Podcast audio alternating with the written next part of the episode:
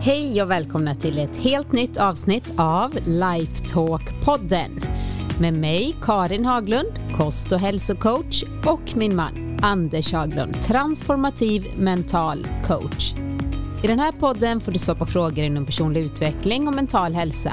Hur du lever ett bättre liv helt enkelt, inifrån och ut och blir den bästa versionen av dig själv.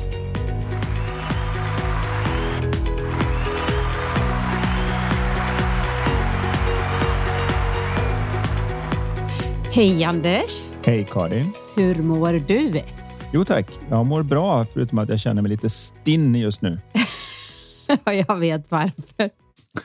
Du har fått provsmaka Det har varit massor. väldigt mycket olika saker att provsmaka. Jag vet inte riktigt om du försöker göda upp mig inför nästa jul. Nej, eller? jag håller på med ett nytt projekt eh, som släpps till våren.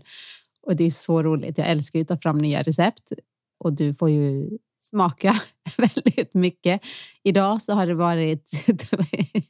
Förlåt jag skrattar, men jag känner mig också proppmätt. Eh, jättegoda, matiga våfflor som är nyttiga.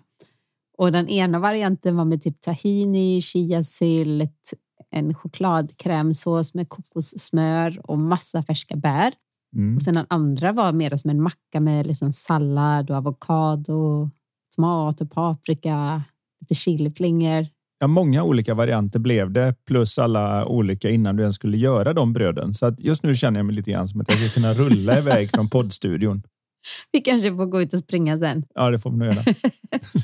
Så, eh, men jättekul att eh, det är så många av er som har skickat in frågor till oss och eh, varit med i vår utlottning. Så nu är det ju fyra vinnare som får gå på din föreläsning den 9 mars här i Borås. Yes, vad trevligt att träffa på som- några av dem som lyssnar. Ja, och ni som inte vann, jag hoppas att ni går in och bokar eran biljett. Och vart gör man det, Anders? Ja, det gör man ju på shop.lifevision.se. Det är det lättaste stället. Ja, eller bara gå in på hemsidan och kolla aktuella event så är det en länk där. Till. Och hemsidan då är lifevision.se. Precis. Och man kan också vara med på vårt retreat om man nu bor, inte bor i Borås utan kanske närmare Stockholm så har vi ju någonting fantastiskt som kommer i april. Ja, det är väl den 22 till 23 april som jag dyker upp där tillsammans med dig och gör en kurs slash retreat där vi under två dagar kommer djupdyka i principerna bakom hur vi funkar rent psykologiskt och hur man lockar fram det bästa ur sig själv och de andra som man har möjlighet att påverka. Kommer i alla fall att bli helt magiskt så jag hoppas att eh, ni vill komma på den här retreaten. Och det är ett och ett halvt dygn. Så det är liksom ganska lätt att få till det en lördag förmiddag till söndag lunch. Man får ändå lite helg över också. Ja, och sen då så får man ju möjlighet som jag tycker eftersom jag då är jävig i målet så är det ju så här att det man lär sig och det man tankar in som kunskap, det är ingen som kan ta ifrån en. Skillnad från så mycket annat man kan äga så vill jag ju att de som kommer dit kommer äga en kunskap som de har nytta av resten av livet. 24-7. Oj, vad mycket reklam det blev nu. Ja, nu blev Ska vi dyka in i dagens, eh, dagens frågor? Just det, jag vet ju fortfarande inte då för den som lyssnar om vilka frågorna är, utan det är Nej. Karin då som får frågorna och jag får höra dem för första gången nu. Och så får du ge svar. Det är himla bra. Jag får frågorna och så får jag ställa dem till dig. Mm. Eh, Hej Anders och Karin. Jag vill bli av med en fobi. Jag undrar om du Anders fortfarande jobbar med att hjälpa folk att bli av med fobier? Fobin jag har är för ormar. Jag undrar också om du kan berätta vad skillnaden är mellan de som har en fobi och de som är mer naturligt rädda. Jag menar ormar ska man väl vara lite normalt rädd för då de faktiskt kan skada oss. Tacksam för svar. Och detta är från en kille på 35 som tycker det är oerhört pinsamt med en fobi som påverkar mig så här mycket. Spännande. Ja, det är lite Mm. spännande. Det har ju blivit ett eh, hundratal eller flera hundratals människor med olika fobier som jag har hjälpt genom åren. Om vi ska börja med att svara på den delen av frågan som vad skillnaden är på att ha en fobi och att vara rädd för något. Så är det att ett fobiskt gensvar kommer omedelbums. Så en enkel test när jag träffade människor, till exempel om någon då skulle komma in och säga till exempel att åh, jag har en fobi för spindlar. Och så säger jag som den där som är precis bakom vid fotlisten där. Om de vänder sig om och tittar och säger det är ju ingen där. Eller om de vänder sig om, ser en och säger hjälp, då är de rädda för spindlar. Om de inte ens hinner så långt utan omedelbart uppe på bordet. direkt bara jag säger att som den bakom det säger ah! Då är de tittar fobi. inte utan det blir en sån. En omedelbar som för den personen känns som automatisk respons på ett visst stimuli som man så vackert uttrycker det. Så det är väl skillnaden då. Eh, det finns ju faktiskt någon som har eh, ormfobi på Island och det är ju lite konstigt för det finns inte en orm där. De tillåter inte ormar dit och det finns inga ormar där naturligt. De vill inte ha in det i sin Oj, fauna. Det visste inte jag. Så ormar existerar inte där, men det finns fortfarande folk som inte vågar gå utanför dörren för de är rädda för ormar och det är ju lite lustigt när det inte finns några. Och det är ju skillnaden med en fobi är ju att man då får den adderade tyngden och veta att man är lite lätt irrationell. Och det kan ju vara jobbigt för många, men det är alltså ett automatiskt gensvar som kliver in och det behöver inte ha att göra med att man har varit biten av en orm eller att någonting med en orm har hänt, utan det räcker att man har en extremt stark känsla negativ då som kopplas till själva tanken om ormen. Därefter så sitter den lite som en Pavlovsk betingad klocka för de som känner till historien. Man kan inte födas med en fobi utan en fobi händer vid något tillfälle vi kanske inte ens kan se tillbaka och man behöver inte ens se tillbaka och få reda på vad, när var det den så att säga skapades. Nej, det är inte så nödvändigt. Vi behöver inte göra någon psykologisk backtracking på det sättet.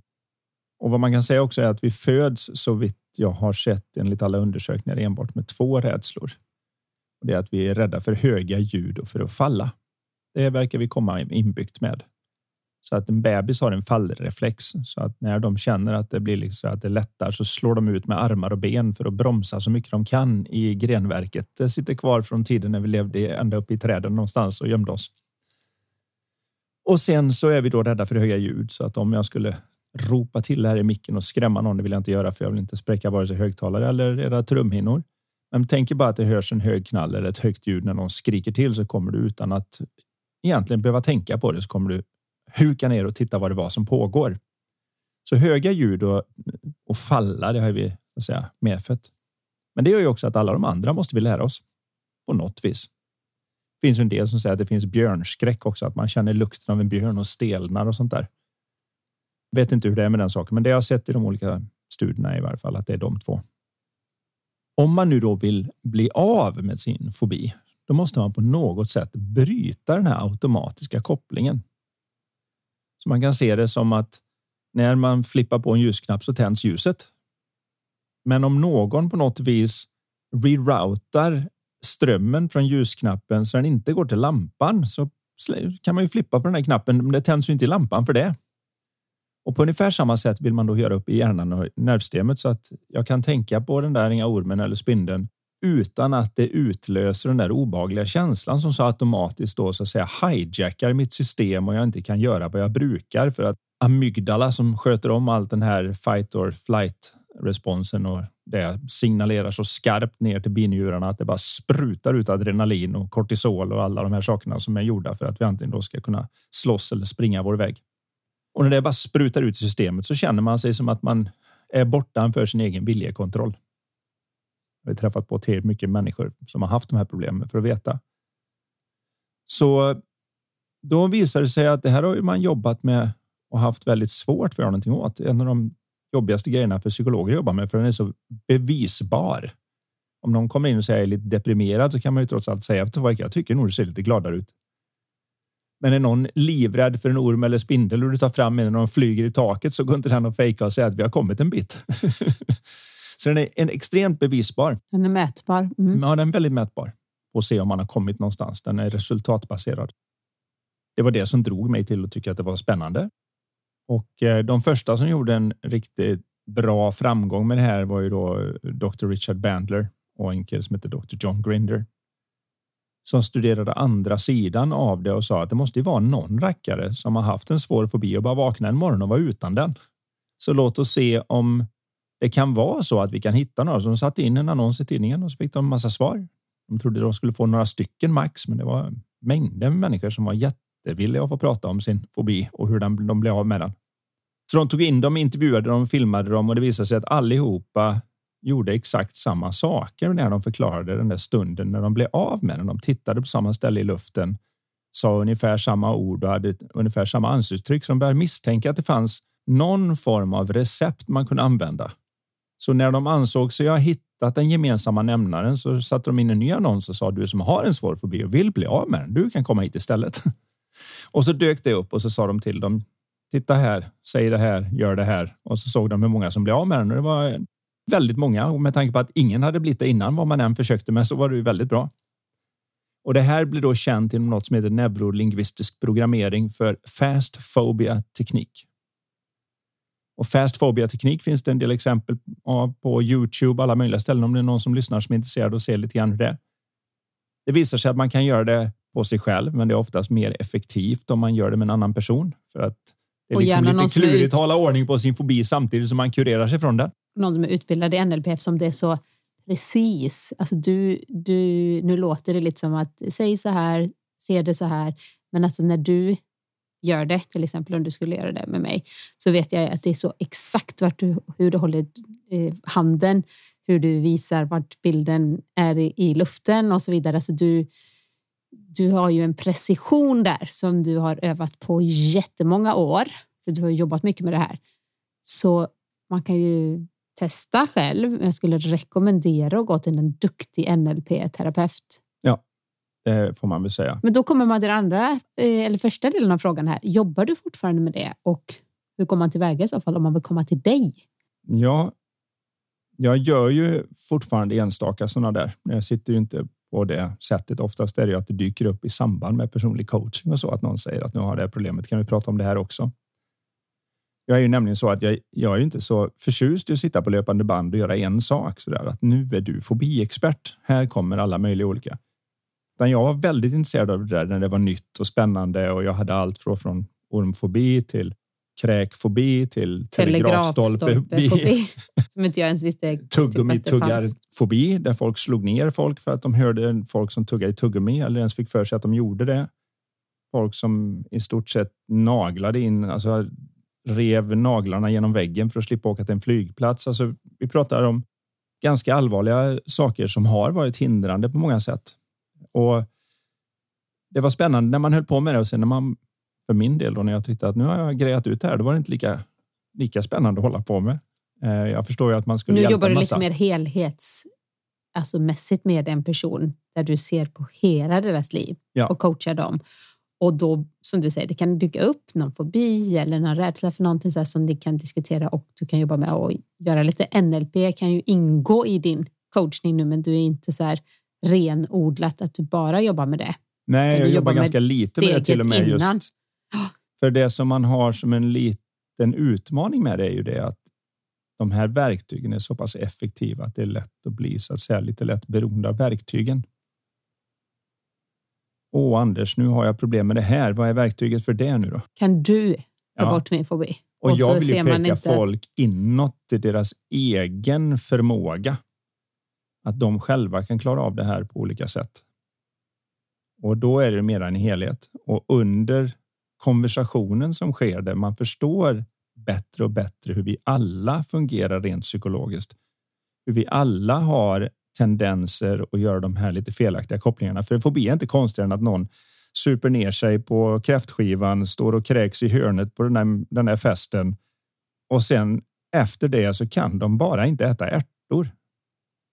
Då kan man undra vad 17 ärtor har ingenting med detta att göra. Du drack för mycket brännvin eller vad det nu var som var till kräftorna.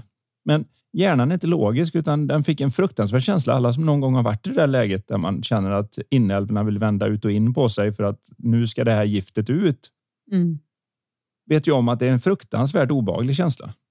Och i den obehagliga känslan så råkar jag få då att det sista som fluffade upp i näsan på mig var den där ärtdoften när kräket kom upp och hjärnan kopplar nu ihop ärtorna istället för vad man kunde tycka var lite logiskt. Drick inte sprit nästa lördag. Det var mer, mycket bättre att ha fobi för sprit än för gröna ärtor som det finns nyttigheter ja, i. Men det visar i varje fall det här att det är lätt att känna sig dum, men det är för att nervsystemet är inte gjort för att vi ska frodas, det är gjort för att vi ska överleva. Så att äter man ett rött bär och blir illamående efteråt så kommer hjärnan vara så ologisk att den tycker det är att inga röda bär, inklusive väldigt hallon. skeptisk nu. Ja, varför- kan vara farligt. Ja, är det nå- för gör du misstaget att du äter ett till och du dör så var det inte värt det. Då är det bättre att aldrig mer äta hallon resten av livet för det är också ett rött bär och du tar bort den med. Mm. Det är därför fobier har en tendens att sprida sig. För när jag väl är duktig på att ha en dålig känsla, om vi ska se det så, är det lätt att den dyker upp i hissen och nu får jag för mig att det hissar. Eller den dyker upp när jag tittar ner över en höjd eller någonting och nu, är- nu är jag höjdrädd. Precis som frågan säger då så är det ju naturligt att respektera höjd och respektera Ja, spindlar. rä- respektera... Rädslan ska vi inte vara rädda för egentligen. Alltså, där, man, man känner, jag tror vi alla vet skillnaden mellan en så sund rädsla eller att något är otäckt som höga höjder. Man ska liksom inte luta sig ut över något räcke jättehögt upp. Man ska inte... Kollar du på mig bara för att nu kommer jag ihåg precis vad du tänker på Ja, när vi åkte luftballong. Ja. Och jag bara skulle, för du tyckte att det var så här, oh, vad högt Ja, där. du hade väl aldrig sett jag- mig ha lite respekt för något innan, men det var då väldigt kände jag vad fort det gick upp väldigt i den jag hissen. kände mig väldigt modig då för att jag får känna mig lite modig så jag skulle liksom så här, ja, La ut hänga ut båda lite. händerna utanför korgen och Ja, vägde dig så bakåt. Det ska man kanske inte göra, men jag tyckte ändå jag gjorde det ganska safe. Men, så, men det är en, en sundhet att ha respekt. Kommer det en orm här nu, vilket är väldigt osannolikt på vårt kontor. Skulle det komma en orm så skulle jag vara ganska snabbt uppe och stå här på bordet Mm. och ropa hjälp, en orm. Men jag hade inte varit fobisk. Nej, förmodligen inte. Så att det, det här är skillnaden då på den här automatiska responsen upp i hjärnan. Och ska vi vara lite tekniska på det här då så fungerar det så här att hur söker sig en nervimpuls genom hjärnan? Jo, det gör den genom att när jag väl ska koppla ihop någonting så måste ju impulsen veta vilket håll den går och för att kunna hitta nu så måste den hitta en väg lite som när en hund sniffar efter en kemikalie eller så. Och så vitt man har sett då när man studerar neurologi så söker signalen sig fram genom hjärnan efter spänningsnivå så att när man skickar en, en löpare för att gå in i ett minne så söker den sig efter större och större och större och större laddning så den hittar Mhm. vägen. Men det gör ju också det då att om man då råkar få den där första triggad då öppnar hela ljusbanan upp som om någon slog på ljuset på landningsbanan. Så, den liksom, och så drar man iväg in där. Lite som när man kanske känner doften från en viss parfym och är med ett gammalt ex eller man känner doften av eh, bröd och är i mormors kök. Eller, ah, det finns alla möjliga sådana här. Du hör en viss låt och är tillbaka i något tillfälle. Det är att den där, min, den där första neuronen blir triggad och sen har den då ett sätt att komma ihåg hur gick den minnesbanan? Vilket gör då att man kan utlösa fobin utan att man har saken där. Så det, det kan räcka att någon säger, sak. du menar som ormen bakom soffan. Det är klart jag vet att det inte finns någon orm bakom soffan. Vad pratar de om? Men ändå så drrt, så går landningsbanan upp och så kör det igång ändå. Eller som en del när man bara säger ordet och det låter ju som att den här killen faktiskt tycker rätt eftersom det är, påverkar honom så pass mycket så är det ju det väldigt sällan vi ser ormar och, och kanske inte ens går på, typ så här, vi var på universium, där fanns det ormar och så. Men det är inte jätteofta jag ser en orm och inte ens ser ormar på kanske tv eller filmer och så vidare. Men eftersom det påverkar honom så mycket så är det kanske räcker att någon säger ja, den här ormen eller eh, den här är världens giftigaste orm och så bara han hör ordet så bara "Åh!" fryser hela kroppen. Här är ju problemet vi alla står inför när vi har rädslor. och Det är ju det att eftersom vi känner vad vi tänker och vi har en inbyggd man säga, bias heter det på engelska, men vi, i varje fall vi har en tendens ska vi säga att tänka extra mycket på det som kan skada oss. Om vi då har fått för oss att ormar kan skada oss så tänker vi mycket på ormar och om varje gång jag tänker på en orm så utlöser mitt fobiska beteende så blir det ett problem i vardagen oavsett om det inte finns några ormar. Då kan man bo på Island och ändå ha fobi. Mm. Så när vi väl förstår det, då kan vi också ge oss in i rätt ände. För vad vi vill göra är ju så att säga att ställa in, bryta den gamla landningsbanan och ställa dit en ny. Så att när den där lilla neuronen blir triggad och synapsen skickar iväg något och dendriterna tar emot och allt vad det nu är som pågår om vi ska vara tekniska där uppe i hjärnan. Då går inte det till samma ställe som förut. Vilket gör att hur mycket jag än försöker tänka på den där ormen så blir jag inte rädd längre.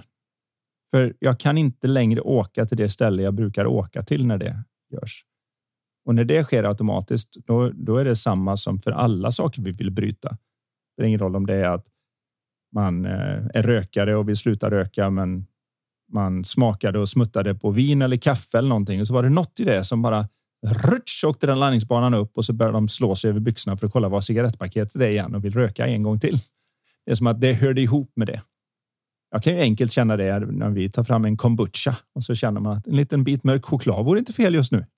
Det är som att det är vissa saker hör ihop och det är ju för att det öppnar upp i hjärnan och så sticker det iväg till ett ställe. Vi har alla våra romantiska kombucha moments som vi kallar. Vi dricker vi mm. inte varken alkohol eller kaffe eller någonting så vi kan tycka att det är lite lyxigt att dela på en kombucha och så har jag ju då någon liten raw food dessert. Jag har skrivit en hel chokladbok så att jag, jag är ju jättenördig där med Och då har det blivit kopplat till en väldigt choklad. skön och mysig känsla och det fungerar precis som som eh, fobin. Det är bara det att det är ingen som klagar på att attans när det här händer får jag en automatisk bra känsla. Den vill jag bli av med. Det säger man ju inte, utan det är ju när det blir en automatiskt dålig känsla som vi blir av med. Vill, ja. Men det är exakt samma funktion. Det räcker jag ser dig så mår jag så bra. Det är ingen som klagar på ett förhållande. Du dyker upp och så blir det lite nervöst i magen. Kan man bli fobisk för en person? Ja, klart. Vad jobbigt. Ja, det är jobbigt värre. Men har du haft starka negativa känslor så kan det vara så att bara den dyker upp så mår jag så dåligt så jag måste springa och gömma mig. Mm. Eh, och då tror de att de kan gömma sig, men det kan de egentligen inte för de gömmer sig inte för personen. De gömmer sig för sina tankar om personen. Känslan som tankarna och, genererar. Och vart jag än åker och var jag än går så är jag och mina tankar där. Mm. Så det hjälper ju inte så att säga då om man har ormfobi och flyttat till Island för det inte finns några ormar där. när, när den där första neuronen blir triggad så sticker landningsbanan iväg och så är vi där i den känsla jag vill undvika igen. Så att när man då när man då pratar om det här så att man förstår själva processen och hur naturlig den är. Och det är det ju naturligtvis något som har hjälpt oss att överleva. För om jag någon gång på savannen i, jag tror att alla forskare är överens om att mänsklighetens vagga ligger någonstans i Afrika. Och sen så spred vi oss därifrån eftersom DNA verkar antyda att det var så det gick till. Om man då i de här tidiga åren hade hämtat lite vatten på något vis och så var på väg hem och så hoppade fram ett lejon och så lyckas man dunka lejonet i huvudet med något krus eller vad man nu hade och bära vattnet i. och man överlever det här. Då garanterar jag att den personen, om de ens går nära ett buskage ungefär vid samma tid på dygnet senare så kommer hela kroppen börja skaka.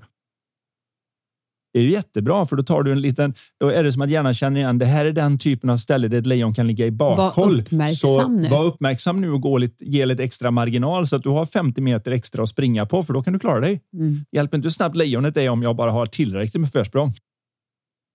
Och det vet lejonet också, så utlöser den inte den där attacken. Så att det var ju jättebra då. Fast om man nu då på eh, stenåldern eller här på savannen verkligen fick en fobisk alltså blev fobiker för lejon. Så om man verkligen är fobisk och bor där så går man ju inte ens och hämtar vatten. Nej, så att det är, är mycket att bättre du... att vara rädd, liksom, lite rädd och uppmärksam och just det, det här hände sist och kroppen spänner sig kanske lite men det är inte fobiskt tillstånd. Om man är fobisk för lejon så då får man bo i trädet eller något. Jag vet inte vad man gör, hur man löser. Ja, man, man skickar kvar, ut alla andra. Man sitter kvar i hyddan. Så, ja, så det blir ju svårt för överlevnad också. Så alla blir ju inte med... fobiska över ett, ett sånt, en sån stark känsla. Utan Nej. det är ju bara vissa som det råkar koppla så. Man, man kan säga så här snarare att alla som har tillräckligt stark känsla blir det, men det är inte alla som har vare sig förmågan eller gör det i de situationerna. Så åtta personer går in i en hiss. Mm. Hissen sätter iväg och någonstans på vägen så känns det som kablarna går av det är fritt fall i två meter och sen slår säkerhetsbromsarna till så som det är designat att göra. Men det blir ändå en liten boom. Åtta personer går ut ur den hissen. Sju av dem säger jäklar vad det ryckte till och en kan aldrig mer åka hiss. Den personen kommer ju säga att det berodde på hissen, men varför inte de andra sju då? Jo, för att du behöver gå igenom då, även om du är medveten eller omedveten om det, en, en tankescenario där du kanske drar loss och tror att du ska dö får total panik över detta och hinner med en, och få en tillräckligt stark känsla som sedan ditt nervsystem kopplar ihop och säger inga hissar, inte bara denna hissen. Inte bara denna hissen, utan alla hissar i hela världen oavsett om jag mm. känner igen dem eller inte. Om jag ser dörrar som jag misstänker att det kan finnas en hiss bakom så börjar jag darra. Och de andra, någon av de andra sju som går ut därifrån och tycker oj, ja, ja, åker hiss igen på eftermiddagen och tänker inte på det. De kanske är med om någonting annat, ser en mus och blir helt totalrädd eller någonting och får eh, fobi för möss. Ja, så kan det vara. Eh, jag hade ju lite av det som gjorde att man blev intresserad av det här var ju att min mamma gav mig lite av en musfobi. Jag var i stugan eh, och vi kom ner för att öppna upp så där på våren. Jag kommer ihåg det fortfarande. Där inne i det lilla rummet där jag och min syster sov i såna här våningssängar så hade vi även ett litet kylskåp extra. Vi hade lite extra grejer. Och när jag går in i det rummet så är det en mus som hoppar upp på kylskåpet och jag är precis på väg att säga Nej, men vilken liten söt ungefär. Då ger min mamma till det mest blodisande skri bakom mig som jag tror jag någonsin har hört. Och jag tänkte inte mer på det. Jag bara liksom, så här, men jag förstår inte varför mamma var så otroligt upprörd. Hon var extremt upprörd över detta. Och sen nästa gång när jag såg en liten mus så kände jag hela kroppen bara twitcha till. Jag tänkte va? Då hade jag ingen förmåga. Jag var ju för liten. Jag kommer inte ihåg hur gammal jag var. 10-11 år någonting. Men jag hade ingen förmåga att säga att ah, min mamma skrämde skiten ur mig och jag tänkte på den där musen och nu så räcker det att jag ser en mus så blir jag livrädd igen. Men kunde du också när folk pratade om möss eller om du såg det på en bild? Eller nej, jag hade ingen nej. sån fullblom. Så det blev inte men, superfobi nej, om man nej, säger nej, så, utan en light, så. en light-fobi? En light-fobi, för den, den kommer att vara i paritet till hur stark känslan var naturligtvis. Är man i en total ångestsituation så är det väldigt, väldigt lätt att, eh, att det då händer. Och då måste man Men den tog du bort sen då? På den själv, tog jag, eller? den tog jag bort på mig själv. Ja. Mm. Så det har jag inga... Så det går. Och... och det märker ju du, för du vet ju vem det är som tar hand om om det skulle vara så. Vi har ju faktiskt några tillfällen under våra, ja, vi i huset 18 år. 19 tror jag. Ja. 18-19 år i huset så har vi några tillfällen här på vintern. Vi bor i ett hus från 1913 nu har vi försökt säkra upp det med hjälp av lite folk, men vi har haft mm. någon gång då och då när det blir kallt ute där mössen kommer in och vi får sätta en fälla i källaren och skräpkorgen. Och det vet vi vem som tar hand om dem. Det vet vi och det mm. kan ni lista ut. Att... Det är den här tjejen som pratar nu. Nej, det är det inte. Men jag har gjort det en gång. En gång har jag gjort det. Det var på föreläsning. Mm. Var du tvungen? Men då hade vi begravning. jag och barnen.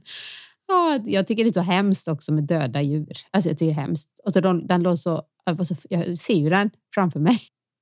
Och så hjälplös, bara helt uh, blivit så här dödad i en musfälla. Jag tycker det var så hemskt. Usch. Så att, Men det, det, för er som då undrar hur det fungerar så skulle ni haft, eh, haft det här på Youtube istället för bara på, eh, som podd. För då hade ni sett att direkt när hon började tänka på detta så dök det upp ett visst uttryck och så var man tillbaka igen. Så säga. Och det är just man firar den där neuronen och mm. så sticker signalerna iväg mm. och så kan man ha känslan fast vi nu sitter framför varsin mikrofon och poddar. Mm. Så har man total access till den känslan i samma stund som tanken dyker upp därför att vi känner tanken. Så vi, vi är inte rädda för sakerna där ute. Vi är rädda för sakerna vi hittar på där inne. Och det här kan vara bra att veta då om vi tar som du sa om en person. Kan man ha fobi för en person om man har en person man har lite jobbigt med? Mm så är det väldigt viktigt att förstå det. Eller man är irriterad på någon. När sitter man två stycken och pratar och så plötsligt känner man att man blir väldigt irriterad. Så det är ju få människor som går in och tycker att ah, undrar om inte jag har lite irriterat tänkande nu. Utan de allra flesta skulle nog säga att vänta nu, vi är två stycken här och jag är jätteirriterad. Den personen vet, gör mig Jag vet ju att det är inte irriterad. jag som skulle göra så här mot mig. Alltså är den andra personen, så den personen är en idiot. Så vi tar det ganska personligt och tar det utifrån istället för att se vad som händer på insidan. Och då kan man känna det är lite skönt för då slipper man ta någon vare sig ansvar eller skuld där. Men å andra sidan då så tar man ju också bort sig själv för att kunna lösa det. För det har inte med mig att göra, utan ormar måste försvinna från planetens yta innan dess går det alla inte. andra människor som är irriterande, de ska inte vara i mitt nätverk. Just det. Det blir lite jobbigt. En, energitjuvar och människor mm. som inte har samma politiska åskådning som mig, inte tycker samma religion som bort, mig. Bort, bort. Alla de kan bort jag inte umgås med. Bort, med, med allihopa. Bort med alla. Man Istället för att se en... kraften i att vi kan hantera vad vi än står inför. Och... Men man kan behöva lite hjälp. Så man kan behöva lite hjälp med att se det här. Kontakta Anders om du är nyfiken eller någon annan som har fobi. Eller kanske också vill ha coachning. Eller någon annan duktig NLP-terapeut. Ja, Praktikant brukar man kalla dem. Okej, okay, praktikant. Det låter ju som man är praktikant. Ja, lite så. Men practitioner, practitioner heter det på engelska. Det är ja, därför jag, tror, jag säger det. Ja, just det. Jag tror inte man säger nej, praktikant. på, på svenska säger man säger inte det. Jag är för utbildad på engelska. Där. Men oavsett yes. så finns det hjälp att få. Det går att lösa och det är oftast om personen är duktig nog och hittar rätt så, så tar det inte speciellt lång tid, utan det är ingen lång process, utan det blir lite grann som att bocka en plåt. Om man trycker på mm. den lite lätt så svänger den tillbaka, men om man gör det snabbt så är den plötsligt när den är bockad så måste du smälta ner den igen för att få tillbaka den där den var. Och lite så är det. Antingen så vet man vad man gör och får resultatet som är tänkt eller så får man inte det. Det är väldigt, väldigt etanollat. Och då kanske man får gå till någon annan. Då kan man pröva med någon annan, men det går alltid bara att veta att möjligheten finns och att det här inte är satt i sten. Att det inte är att man har en konstig personlighet eller att det sitter DNA eller i cellminnen och annat, utan det här är någonting som finns hjälp för och att möjligheten finns. Bara det är hoppfullt. Väldigt bra fråga. Tack för den. Eh, nu har vi en ny fråga. Hej Karin, jag har problem att få insikter om 3P. Kan vi förklara lite mer här vad det är sen. Eh, jag vill så gärna få insekter och det är väl just det som står i vägen för mig att få poletterna trilla ner. Att jag vill förstå så mycket.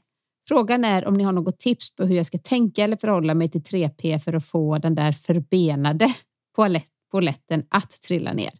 Jag tänker att man måste ju ha någon slags förståelse för 3P, men samtidigt ska man ju släppa det för att få insikter. Jag tycker att det säger emot sig själv och det är nog där jag har kört fast. Tack på förhand och det är från Daniel. Om du bara snabbt vill förklara lite vad 3P är förkortning för och vad det står för och hur, hur vi applicerar det i våran podd och i våran coachning och i vårt liv. Ja, så kan vi svara inte mer än så. Sen. Hur många timmar har vi nu då? och det får du fem minuter max. Ja, då ska vi se vad vi kan hitta på. Vi kan börja med att säga att 3P står för The Three Principles eller de tre principerna. Det här började med en skotsk svetsare som jobbade i Kanada. Och som hade problem. Han hette Sidney Banks och han var inte nöjd med hur förhållandet med hans fru gick. Så han ringde upp. Det var han såg en annons för någon som sa vill du hitta ditt bästa jag och allt det där som alla möjliga skriver och tyckte att det här, det här var något som han, han behövde gå på. Så han ringde upp och anmälde sig och sen så dagen efter kände han att varför ska jag på sånt? Och så avanmälde han sig och så höll han på så fram och tillbaka i flera veckor innan det här seminariet. Så att när han började ringa nu så sa hon som tog emot anmälningen att det, det är Sydney igen. Va? Eh, för han var så pass osäker. Men så till slut så gick de i varje fall. Och tyckte väl att det hjälpte så där. Men det var någon psykolog där som gick fram till honom och försökte förklara om poletten som borde trilla ner av detta. Och då sa han, men jag kan inte för jag är så osäker så jag har så himla svårt för att ta till mig detta. Jag kommer i vägen för mig själv och min, min osäkerhet är i vägen. Och då säger den här psykologen till Sydney att you're not insecure. You only think you're insecure.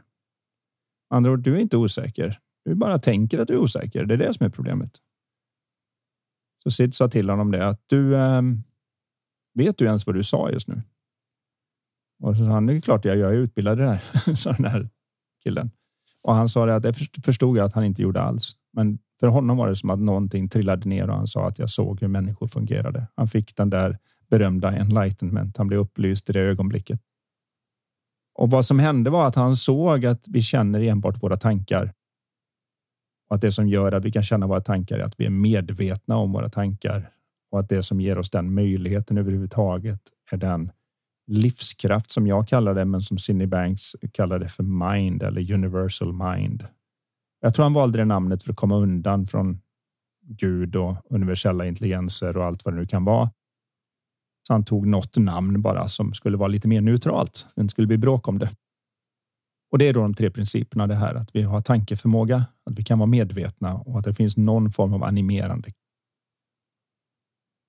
Och en princip och att det är en princip är ju en skillnad här för att när vi när vi tittar vetenskapligt på saker, om jag ska ta det från det hållet, så är det ju så att alla som finns kan få göra en hypotes. En hypotes innebär att jag bara slänger ur något. Jag tror att det fungerar så här med gravitation. Sen får man fixa och dona med den och om man gör det tillräckligt så kan det uppdateras till en teori. Vilket innebär att nu har vi gjort så många experiment så att det verkar som att den här hypotesen du hade, den kan förutsäga att vi skjuter en kanonkula och den landar där du sa. Det verkar ligga något i den. Nu blir det en teori. När den blir så pass vidimerad att vi börjar tycka att nej, det här verkar stämma i nästan alla fall vi kan komma på. Vi kan inte ens motbevisa den någonstans än. Då blir den uppgraderad till princip så som till exempel då principen om gravitation som vi nu anser att Att allting på planeten och allting i universum är utsatt för den här mystiska gravitationskraften som då Sir Isaac Newton räknade på och som sedan eh, Einstein uppgraderade med sin idé om space time, alltså tid-rum effekten. Att det inte var en kraft utan att själva rummet böjer sig. Kan man förtydliga så att princip är någonting som alltid får samma resultat? Alltså det är inte så att det fungerar ibland och ibland inte. Ja, det är en utan del i att det. det verkligen är hundraprocentigt. Eh, Gravitationen fungerar. Det är inte så, så att oj, idag ramlade jag och slog mig när jag hoppade ut genom fönstret och imorgon så Händer flög ingenting. jag. Liksom, eller, eller? eller att man säger att ja, alla andra är utsatta för gravitation, men inte jag. Det funkar inte på mig. Förstår Nej, du? det funkar inte. Jag flyger. Nej. Skulle jag trampa Jaha. av lite för hårt när jag det hoppar finns så säkert flyter någon jag som ut i rymden. tror det i och för sig. Men då kanske det har någonting med hur det står till i hjärnan. Ja, så gravitation är så att säga någonting som är. Det är vad det är oavsett om du tror på det eller inte. Så lutar du dig för långt ut genom ett fönster så ramlar du neråt oavsett vad du tror om den idén. Det hjälper inte om du tänker positivt. Säger jag är inte rädd. Jag kan flyga. Eller jag är en sån bra person. Eller åh, nu får jag mitt straff. Jag är en dålig person. Du, du faller i exakt samma bana och träffar marken precis lika hårt beroende på höjd. Och det, det är ju någonting väldigt bra också, där du sa med Einstein, fastän han förstod gravitationen, så om han ramlar så kommer han falla precis på samma sätt. Men kanske förståelsen gör att mm, jag kommer falla precis i det stunden när man märker att jag, jag, det finns ingen chans att jag kan liksom rädda mig ur det här. Då kommer händerna och armarna fram för att kunna lättare ta emot så man inte slår sig så hårt. Men faller på samma sätt gör han. Du kan ju se Eh, det här med en men- katt som alltid landar på fötterna och man får gå på Youtube och söker någon cat falling eller De någonting. har väldigt bra förståelse för Ja, gravitation. ja, men de är väldigt Ja. duktiga på att även om du släpper dem med ryggen mot eller något så vänder de sig väldigt fort i luften och så sträcker de tassarna så långt ner de kan och krumbuktar upp ryggen så mycket de kan så de får så lång yta att bromsa på som möjligt där, vilket gör att de kan överleva fall som man nästan tänker att de har nio liv då. tänker jag ser mig, ser mig så här simhoppare framför mig nu. De gör så graciöst. De hoppar jättehögt och sen så blir det som plopp, ett litet så här. Och hade en annan gjort det så hade det kanske varit Wah! och så splash. Liksom. Så hade man typ kanske magplask eller någonting slått sig faktiskt. För Ja, det kan man göra av vatten. ja, det kan man. Om vi nu tänker oss principerna för psykologisk funktion då, så är det så här att vi kan inte känna något annat än våra tankar, oavsett om det verkar som det är något annat. Och det gör det ju hela tiden. Men det gör också det att vi kan ha känslor som är helt bortkopplade för, för situationen. Så att när man ligger i sin säng och sover och har en mardröm till exempel så slår ju hjärtat och man vaknar och är alldeles Åh! fast jag ligger i min trygga säng. När jag står inför det lejonet vi pratade om innan och jag är alldeles Åh! på samma sätt. Då känns det ju som lejonet orsakade för att nu stämmer de två ihop. Men det är fortfarande tanken som gör det så att en person som inte tänkte på lejonet när det överfaller den skulle dö lyckligt ovetande om problemet. Därför att det skulle, och det skulle inte ens varit någon adrenalin och kortisol som utlöses. Fast de är i en faktiskt livshotande situation så om de inte tänker på den så lämnar de världen utan det Sitter de och mediterar och bara nej, det finns inga lejon. Det finns inga lejon. Det finns inga lejon. Hoppsan, det tog det slut. Ja. Men när de korrelerar är det lätt att tro att det finns en orsak och verkan. Så att någon ger en fingret, jag blir förbannad. Då verkar det ju väldigt tydligt att finger, långfingrar ger förbannade känslor. Men det kan vi ju ganska garanterat motbevisa genom att åka ner till några aboriginer i Amazonaskogen och så ger de fingret så kommer de att titta på en lite lätt lutande och undra vad håller du på med? För de har ju inte fått lära sig att den gesten betyder något fult. De kommer bara undra varför håller upp ett finger i luften? Kanske gör ett sånt hjärta tillbaka. Försöker du peka jag gillar tillbaka? Dig. Jag gillar det också. Så att för att långfingret ska funka som en förolämpning så måste den andra personen ha lärt sig att när jag ser den, då tänker jag saker som får mig att må dåligt. För då vill den andra människan mig illa eller någonting. Så om jag, om jag är en person som inte vet vad det betyder så kan jag inte tänka det och då får jag ingen känsla. Det finns ingenting med fingret som skjuter in en dålig känsla. Så tanke kommer före känsla. Oavsett vad man får för sig. Det är en princip. Det är som att saker faller neråt. Och vad är det nu då för polett som eh, kan trilla Jag ner? vet ju inte vad den här poletten som man söker, men ofta är det att man sätter upp någon sorts idé som är egentligen samma råtthjul som man sprang i innan. Vilket innebär att man till exempel tycker att någon är ytlig och säger om jag bara kunde få en Ferrari, då skulle jag må bra. oj, om jag fick den här Ferrarin, då skulle livet vara på en pinne. Eller om jag bara... Eller om jag fick barn eller om jag fick ett stort hus eller en miljard på banken och jag träffar den rätta. Men, men vad det än är som vi har fått för oss att när det händer, då ska jag äntligen må bra. Det kommer nästan alltid göra oss besvikna och det är inte det som kommer. Nu kommer det då en ny grej här som 3P har talas om och jag har träffat några som har lärt sig något om det här hur man funkar och de ser så glada och nöjda ut så att det där vill jag ha. Om jag bara kunde få poletten om det att trilla ner, då skulle jag vara lycklig. Kommer jag vara lycklig för resten av mina dagar? Och här är Disney-saga. Och här är det största problemet med det här då. Principer funkar inte. De bara är. Som jag sa innan, lutar du för långt ut så bryr sig inte gravitation om om du är Moder Teresa eller massmördare. Inte som Moder Teresa kan säga, men jag har hjälpt så många människor i mitt liv. Varför händer detta? Nej, plam, ramlar ner. Det, däremot kan du ha till med visdom för att faktiskt inte luta dig så långt ut och ha den där normala respekten som vi pratar om när det gäller fobier så att du inte lutar dig så långt ut att du kan trilla ner. Det är bara smart. För du förstår hur gravitation fungerar.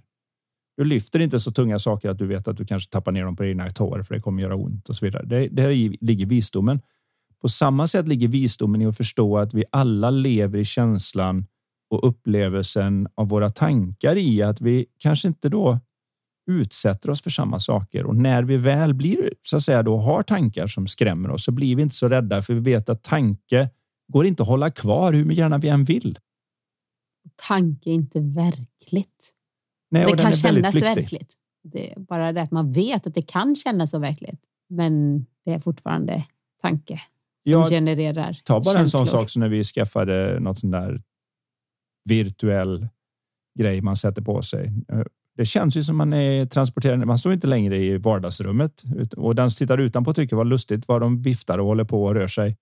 Men den som är inne i det är ju helt inne i en värld där de hoppar, skuttar omkring som en gorilla eller spelar golf eller skjuter på någon eller vad det nu än är. Och varför känns det verkligt? Jo, därför att hjärnan fungerar redan som sån virtuell screen. Så att lägga på en till ovanpå tar hjärnan in ganska lätt och det är därför du kan se någon som plötsligt när de får syn att de går ut på någon bräda och man kan ramla ner som bara eller precis lika rädda som om det vore i verkligheten. Jag allra första gången vi gjorde det hemma hos våra kompisar, Pierre, och jag fick sådana där glasögon på och så var det, så han sa inte vad, vad, det var, vad är det för spel eller vad, vad ska jag göra? Och så blev jag liksom inlåst i en sån här eh, tank och så bara dun, dun, dun, sänkt ner under långt, långt ner i vattnet. Ja, kom lite fiskar och så. Ja, men han sa det skulle komma världens största haj och bara det, ja, det skulle jag vilja ta på film. Alltså, det måste, ni måste ju skrattat ihjäl er när ni såg mig. Jag blev så överraskad. Men det var otroligt verkligt. Ja, och om man står då och tittar på tv-skärmen utanför där man kunde se vad den som har på sig de ser inne i VR-headsetet. Ja, då tycker man inte det är speciellt verkligt. Då tycker man ju att det är inte så jättebra gjort och det är långt kvar tills det ser verkligt ut. Men när hjärnan väl accepterat det i tanken, då spelar det ingen roll längre. Det är ju därför när de gjorde den första rörliga filmen, när bröderna Lumière hade visning i Paris på sin film av ett tåg som kommer in på en station. 400 personer fick panik och sprang ut ur biosalongen. Så det var ingen biosalong, den första filmen som visas. Men de trodde att tåget kom dit på riktigt. Och om ni går ut och söker på Lumières första film på Youtube så ser ni att det är en svartvit gammal film med ett tåg som kommer in på sidan. Det är så overkligt. Det var så, bara... nytt för hjärnan då. Så att det... Ja, men tänk första gången för den som är så pass gammal att ni såg den första Jurassic Park på bio. Jag kommer ihåg att jag tänkte, gud vad de är verkliga, att de ens kan göra det här. Det ser ut som att det verkligen är dinosaurier där och ser man den idag så mm. tänker man, nej men. Det är samma med den här, vad heter det, hajen? Nej, vad heter det?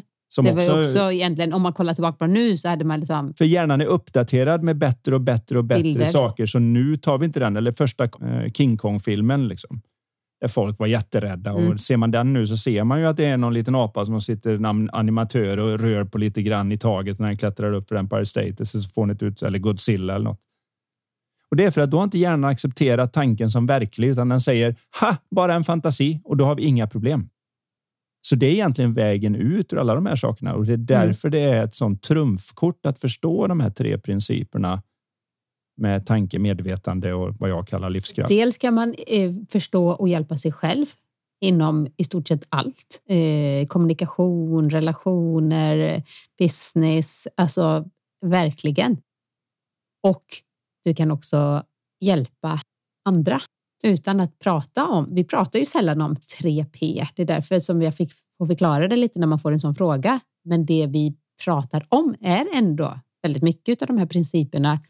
Men vi nämner inte vid ord så mycket utan vi mera Vi pratar agerade ganska allmänt om hur det fungerar. Ja. Det är ändå grunden i, att, i förståelsen, för den är samma som det jag lärde ut förut. Det jag, första halvan av karriären, eller vad man ska kalla det, så jobbar jag väldigt mycket med tillståndskontroll. Att beroende på det tillstånd du kommer in i en situation med så kommer det se olika ut. När man då förstår det så kan man fundera lite på okej, vad är det bästa tillståndet att komma in här? Och nästan i alla lägen så är det att vara lugn, balanserad och mentalt klar. För jag gör allting bättre då.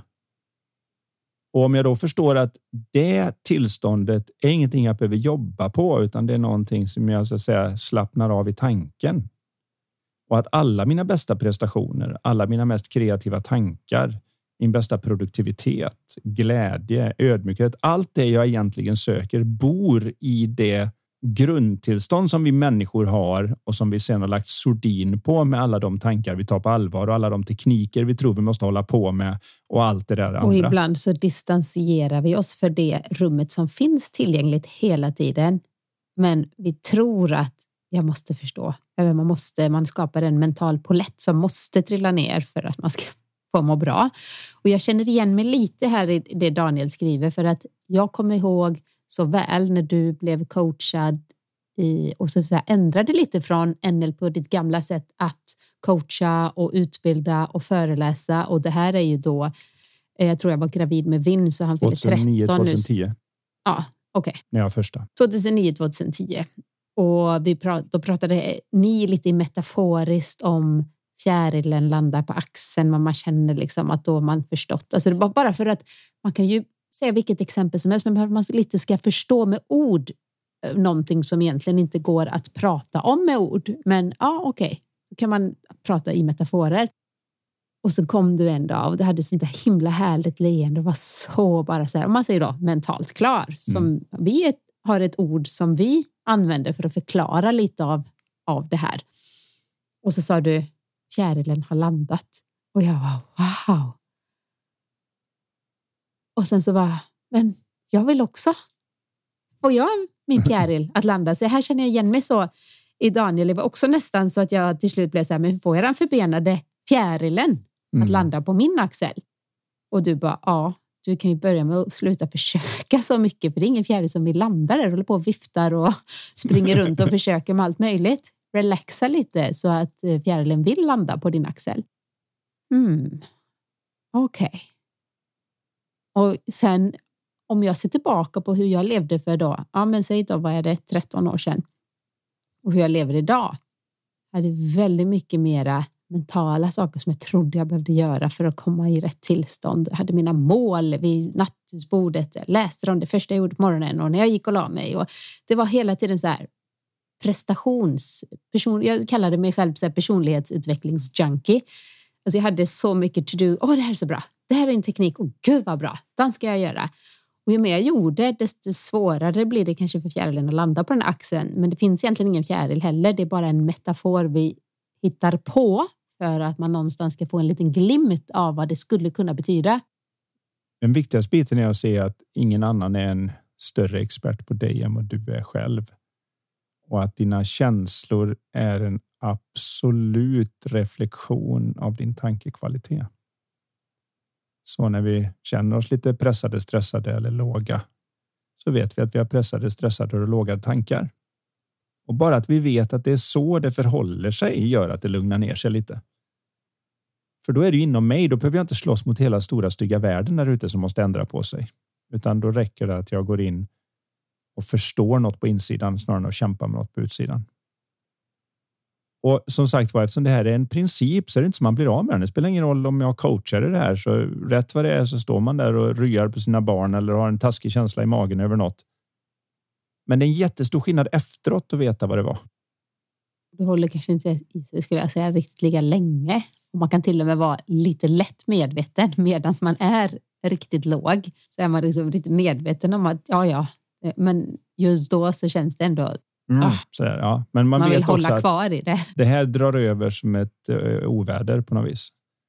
Det är inte permanent och det, det är ingenting med det. Men jag tror att många har en idé om att, eller i varje fall hade jag det, många säger jag. Jag kan bara säga jag hade det när jag väl då var på G med det här med och nu var fjärden landat och allt sånt där. Då, då kände jag en, en stund därefter också att då ska jag inte behöva ha de där andra mänskliga sakerna. Då ska jag inte behöva ramla ner i någon fank eller då ska jag inte behöva bli irriterad utan jag ska gå omkring där och vara i min lilla bliss och om hela dygnet om liksom. Jag såg ju inte att det är en princip. Den bryr sig inte om vad jag håller på med. Det är inte att det här. Om du du, kan ju till och med detta. ramla lite djupare om du eh, skuldsätter dig själv för att men jag som coach som har förstått det här, va- varför är jag på dåligt humör? Och så bap, bap, bap, bap, tanke igen som skapar negativa känslor som gör att du så att säga, sjunker djupare istället för att vara oj, ja, Det så känns bli- det nu ja. Det kan bli värre. Ja. Precis som framgång kan vara en sån del där man känner att nu har jag en miljard på banken och jag har en fin familj och jag har alla möjligheter att göra allt möjligt. Och så går jag här ändå är deppad eller inte har, känner att jag är tacksam över mitt fina hus eller vad det nu än råkar vara för någonting. Då får jag den adderade tanketyngden av att jag nu kan tänka. Jag är ju, det är något fel på mig. För kan man inte vara glad och lycklig över det här så kan jag, då är det något fel på mig.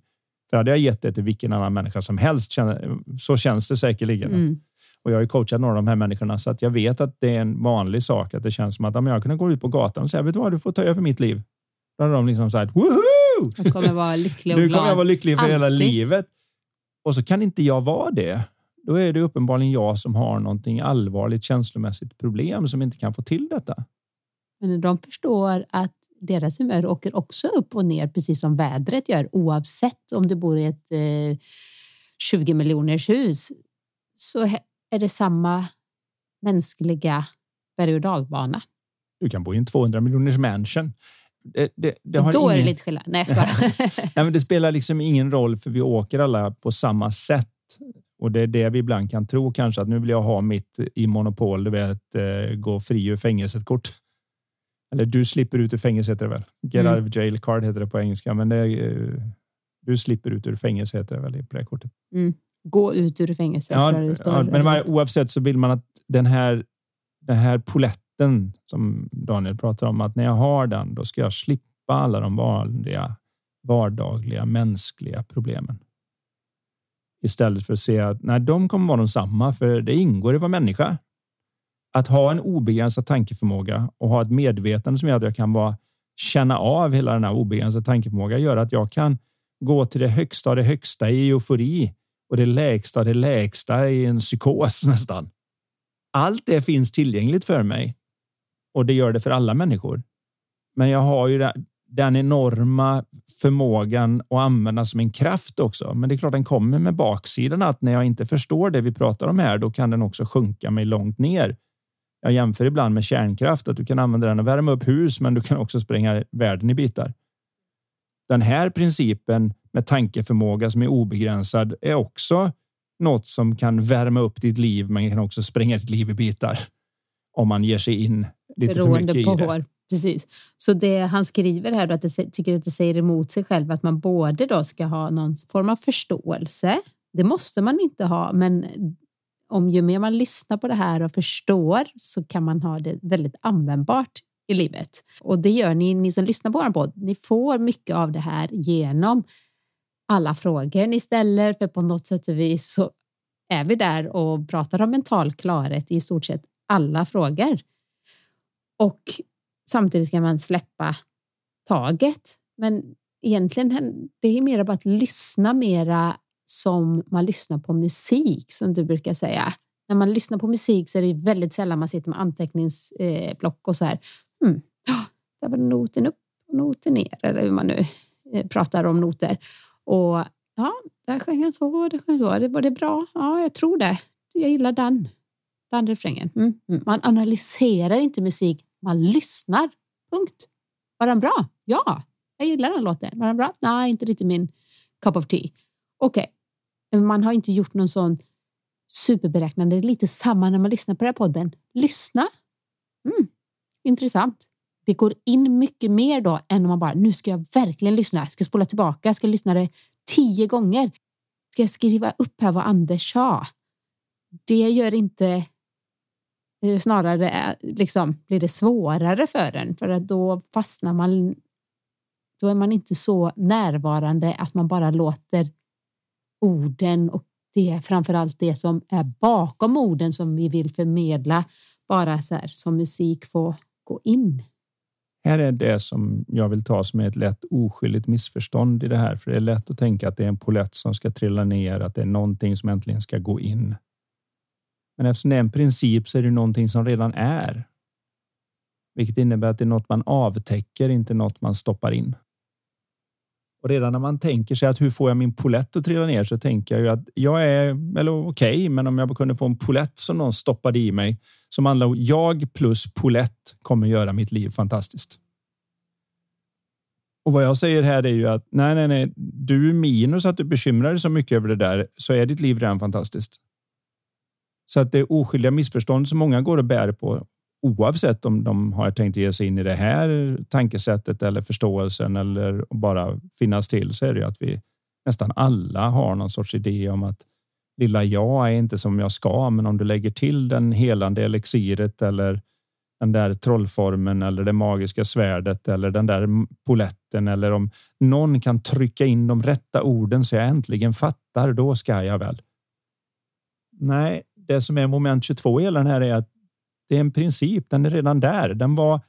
Den funkade så här även för grottmänniskor. kan backa 20, 30, 40 000 år bak.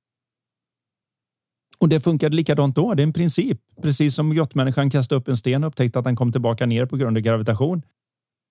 Så kände de vad de tänkte. Och det viktiga är att se det, att det inte är något som ska till, utan det är någonting som jag ska ta bort. Så det är snarare så att det är inte. Eh, det är inte Daniel plus en polett. Det är Daniel minus ett oskyldigt missförstånd. Det oskyldiga missförståndet är att vi jobbar lite mycket för, för att få något som vi redan har. Och hör man det på ett sätt så tycker man wow, jag fattar och hör man det på ett annat säger man vad är det för driveldravel? Det hjälper inte mig ett skit. Det är ett moment 22. Jag kan ju inte göra något åt det. Och jag vet precis hur den biten är och det är därför som jag kämpade med detta i. Jag vet inte hur länge, men det var x antal månader innan. Och det var ju precis när man nästan tyckte, precis som när man brukar kunna bli riktigt kär eller något. När man har gett upp idén om att hitta den rätta och tänker nu går jag bara ut och har kul eller något. Det är lite samma sak med det här att i det där strävandet så har man fortfarande det oskyldiga missförståndet att jag ska hitta något extra, något som jag behöver stoppa in, en polett. Lyssna nu extra noga. Var på din vakt liksom. Alltså försök, försök, ansträng dig. Istället för att se att lev livet, Var titta i en positiv riktning. Precis. Du är redan där. Det är bara att så som vi tittar på livet så har vi lagt till en massa saker ovanpå. Det är mm. den premissen som gör att vi hamnar ifrån. Så um, jag hoppas att det kan ha hjälpt Daniel lite grann. Och annars så vet vi att det här är sånt som trillar ner när man står i duschen eller vad som helst. Anders, vad säger du? Ska vi ta en till fråga eller ska vi spara den här till nästa? Jag vet ju inte vad frågorna är. Nej. Men, eh, Ska vi försöka göra en snabb, snabb svar på det här då? Ja, just det. Vi kör en ja nej fråga. ja, ja, så då var den färdig. Nej. Eh, hej, älskar verkligen er podd och lär mig något nytt varje gång. Tack. Det jag kämpar med tror jag inte ni har tagit upp än. I, I varje fall så har jag inte hittat det och jag har lyssnat på alla avsnitt. Vad härligt, Oj. säger jag. Eh, bra. Ni är så härliga tillsammans och verkar ha hittat så rätt. För mig själv har det aldrig känts riktigt rätt i ett förhållande och sedan har det slutat med hjärtesorg. Hur hittar man egentligen rätt partner att leva med? Vore så tacksam för era bästa tips. Och detta är från Sandra. Mm. Där hade vi något som vi kan säga ja och nej på. Eh, det här är ju en liten längre fråga, men jag ska gå rakt på kärnan. Rakt på kärnan tänkte jag gå på nästan alla är väldigt fokuserade på hur man hittar den rätta och väldigt lite fokuserade på hur man är den rätta. Vi har långa listor på hur långa folk ska vara, eh, hur de ska se ut och hur vilka de ska ha och vad de absolut inte får göra. Röker, det går Vilka bort. Vilka värderingar? Mycket, ja, allt möjligt. Vi ska ha de här värderingarna, vi ska ha gemensamma intressen och vi ska vara träningsintresserade och matintresserade och vi ska... Det är en hel lång Terminator-lista på saker som vi ska gå ut och leta efter och det är lite som poletten att kan vi bara hitta nu den här shoppinglistan. Då äntligen ska jag få må som jag vill. Och det var någon filosof som sa en gång i tiden att det bästa sättet att hitta en vän, det är inte att gå ut och leta efter en vän. Det är att gå ut och vara en vän. Och jag vill påstå att det är samma sak när det gäller att hitta. Nu gör jag såna här bunny ears för citattecken för att hitta den rätta. Därför att vi kan ta någon som är väldigt rätt för oss och göra dem till fel när inte vi är på rätt plats. Och vi kan ha någon som traditionellt sett skulle ses som fel för oss och det kan bli väldigt, väldigt rätt när vi är på rätt plats. Det här märker vi tydligt när vi åker utomlands och man sätter sig ner någonstans. Jag kommer ihåg ett tillfälle när jag var i Italien och tåget släppte av mig på ett ställe jag inte borde vara. Jag skulle något som heter Margara. Kommer jag ihåg fortfarande. Och jag visste inte vad jag skulle göra. Så jag, det var två tjejer som stod där och sa jag verkar som att de bara släppte av mig här med min golfbag och alltihopa. Vad ska jag göra nu? Här? det är nästa tåg kommer inte fram fyra timmar. Fyra timmar? De sa att det var fem minuter. Ja, men det gör ingenting. Ja, men var är alla? Nej, de är på våran festival. Och så drog de iväg mig bort över kullarna någonstans och så dansade vi på borden och italienare drack vin ur konstiga flaskor och jag vet inte allt vad det var. Och det var helt magiskt och alla de där kommer jag bra överens med. Mycket tror jag för att jag förstod inte vad de sa på italienska, så vi bara skrattade roligt för vi visste att vi skulle missförstå varandra. Ju närmare man kommer någon, ju mer börjar man anta att den andra borde fatta bättre. Och nu börjar det gå att bryta regler och få dåliga känslor och annat. Så ju öppnare jag är och ju mer jag kommer in med det godmodet som man kan ha när man vet att nu kommer jag lägga besticken fel. Jag kommer äta maten fel. Jag kommer dricka fel. Jag kommer säga fel, för jag har ingen aning om vad ni håller på med. Men det vet ni också, så jag kan få vara en idiot utan att ni för hade det varit en av deras som hade gjort så fel som jag så hade han ju inte fått vara med sen i byn. Han hade fått flytta någon annanstans. Men tack vare att vi var okej okay med att det är inga regler här. Vi gör så gott vi kan. Vi är människor och så möts vi hjärta till hjärta så blev det rätt och magiskt de där timmarna. Det var ju så jag höll på att nästa, missa nästa tåg också. Så där är det, vill jag påstå, även i förhållande. Och jag tror det är därför det är så många just som träffar vad de tycker är den rätta när de har gett upp på det och säger nu ska jag vara singel eller nu har jag för mycket hjärtesorg så nu går jag inte med på detta längre eller nu går jag bara ut med kompisarna för jag följer väl med då. Och då, och då plötsligt så uppenbarar sig någon som slår an hjärtesträngen. Men det är, det är inte att de har nyckeln utan det är att låset är öppet. Mm. Men vi går omkring som om vi ska hitta poletten eller nyckeln som ska låsa upp oss istället för att säga att om jag är öppen så kan jag nästan vem som helst få komma in och så kan jag välja på vilken som passar bäst. Och den andra personen får chans att göra samma sak. Och när vi möts hjärta till hjärta där och vi har funderat lite mer på men vad, hur blir jag rätt person då? Hur, hur är jag någon som alla skulle trivas med? För då det är ju härligt med två människor som träffas som, som är intresserade av och nyfikna på personlig utveckling och att inte bara så här, kanske ha attityden att ja, men det är sån jag är. Var de är så här, det är sån jag är. Ja, men, är jag. Ja, sån är jag just nu. Så skulle jag kunna säga. Jag har jättemycket fel och brister just nu. Men jag kanske inte har det om ett år. Eller fem. Det vet man inte. under, ständig eh, process, ständig förändring. Eh, men alltså att man har den här grundsynen på att ja, jag vill utvecklas. Jag tror det är viktigt att ett förhållande... plus ett blir elva. Elva, inte två. Och framför allt så skulle jag vilja påstå att väldigt många har ett plus ett 0,5. Alltså med andra ord att när jag går in i ett förhållande så är det 50-50. Vi delar på saker, vi kompromissar man försöker hitta det. Men ska det bli riktigt rätt så behöver man gå in 100-100 och då kan det bli 11. Men folk är lite rädda där. Man vill inte vara den som älskar mest eller vill inte vara den som blir utnyttjad eller man uttrycker det i sin egen tankevärld som gör att man inte öppnar sitt lås och sen skyller det på alla andra som inte kommer med rätt nyckel. Mm. Och den synen på det är själva grejen vill jag påstå. Och att den är under ständig utveckling. För rätt vad det är så det spelar ingen roll. Man kan vara gifta och hur nöjda som helst. Så rätt vad det är en dag så känner man nej, men jag tänker inte öppna upp innan du har gjort vad du ska. För nu borde du be om förlåtelse eller nu tycker jag det var orättvis eller vad det än är. Och så sluter man sig. Och sen då har man en idé som man inte har definierat någon vidare på vad den andra personen behöver göra nu för att man ska öppna igen.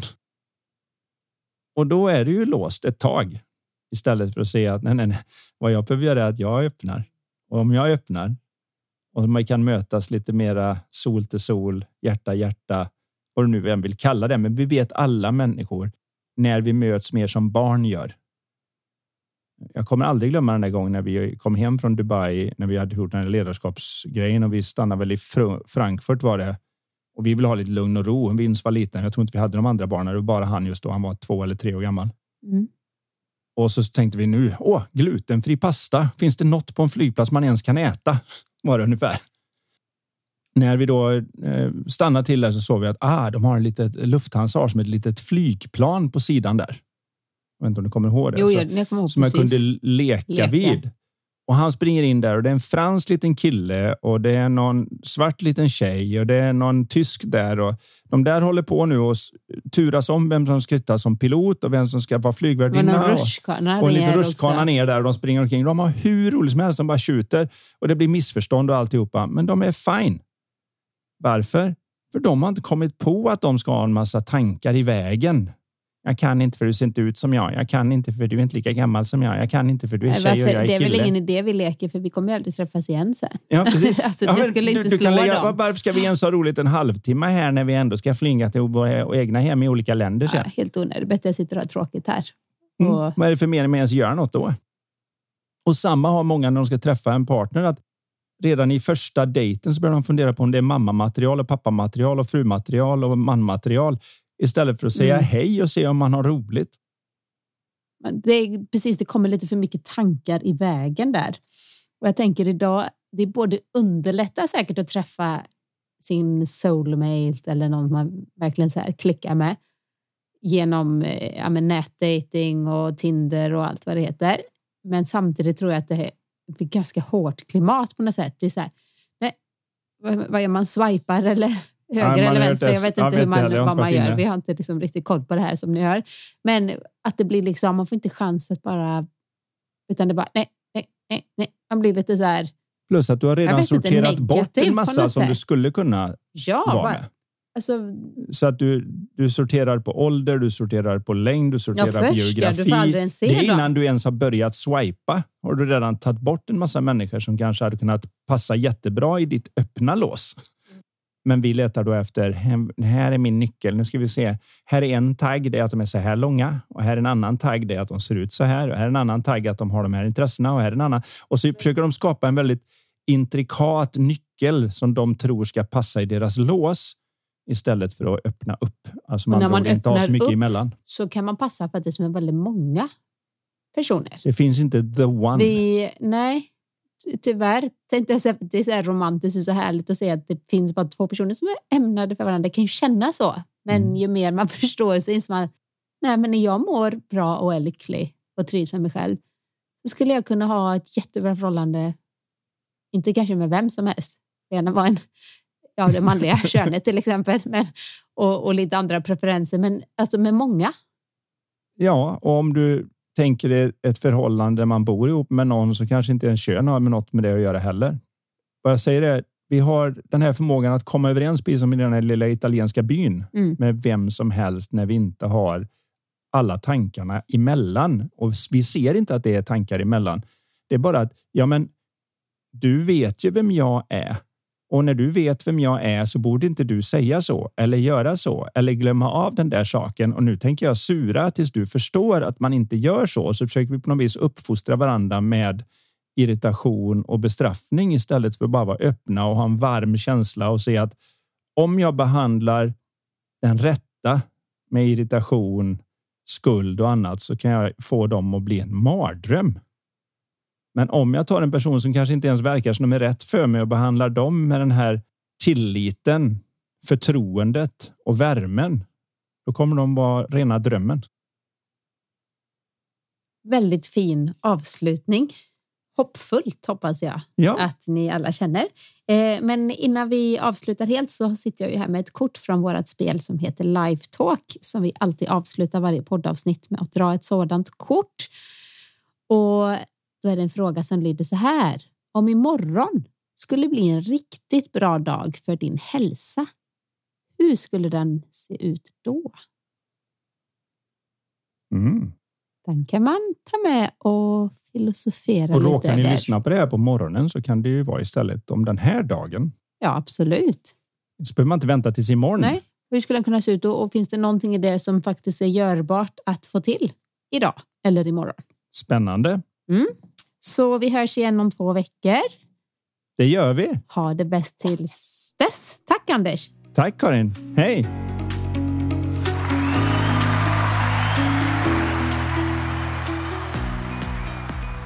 Du har lyssnat på Lifetalk-podden.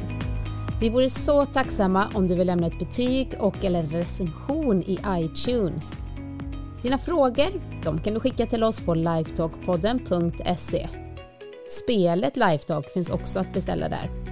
Vill du komma i kontakt med oss rörande samarbeten, coaching, föreläsningar och event? Då kan du mejla till karin lifevision.se. Tusen tack för att du har lyssnat. Och du, gillar du podden? Dela den gärna vidare och tipsa om den i sociala medier. Låt oss tillsammans göra världen lite mer mentalt välmående.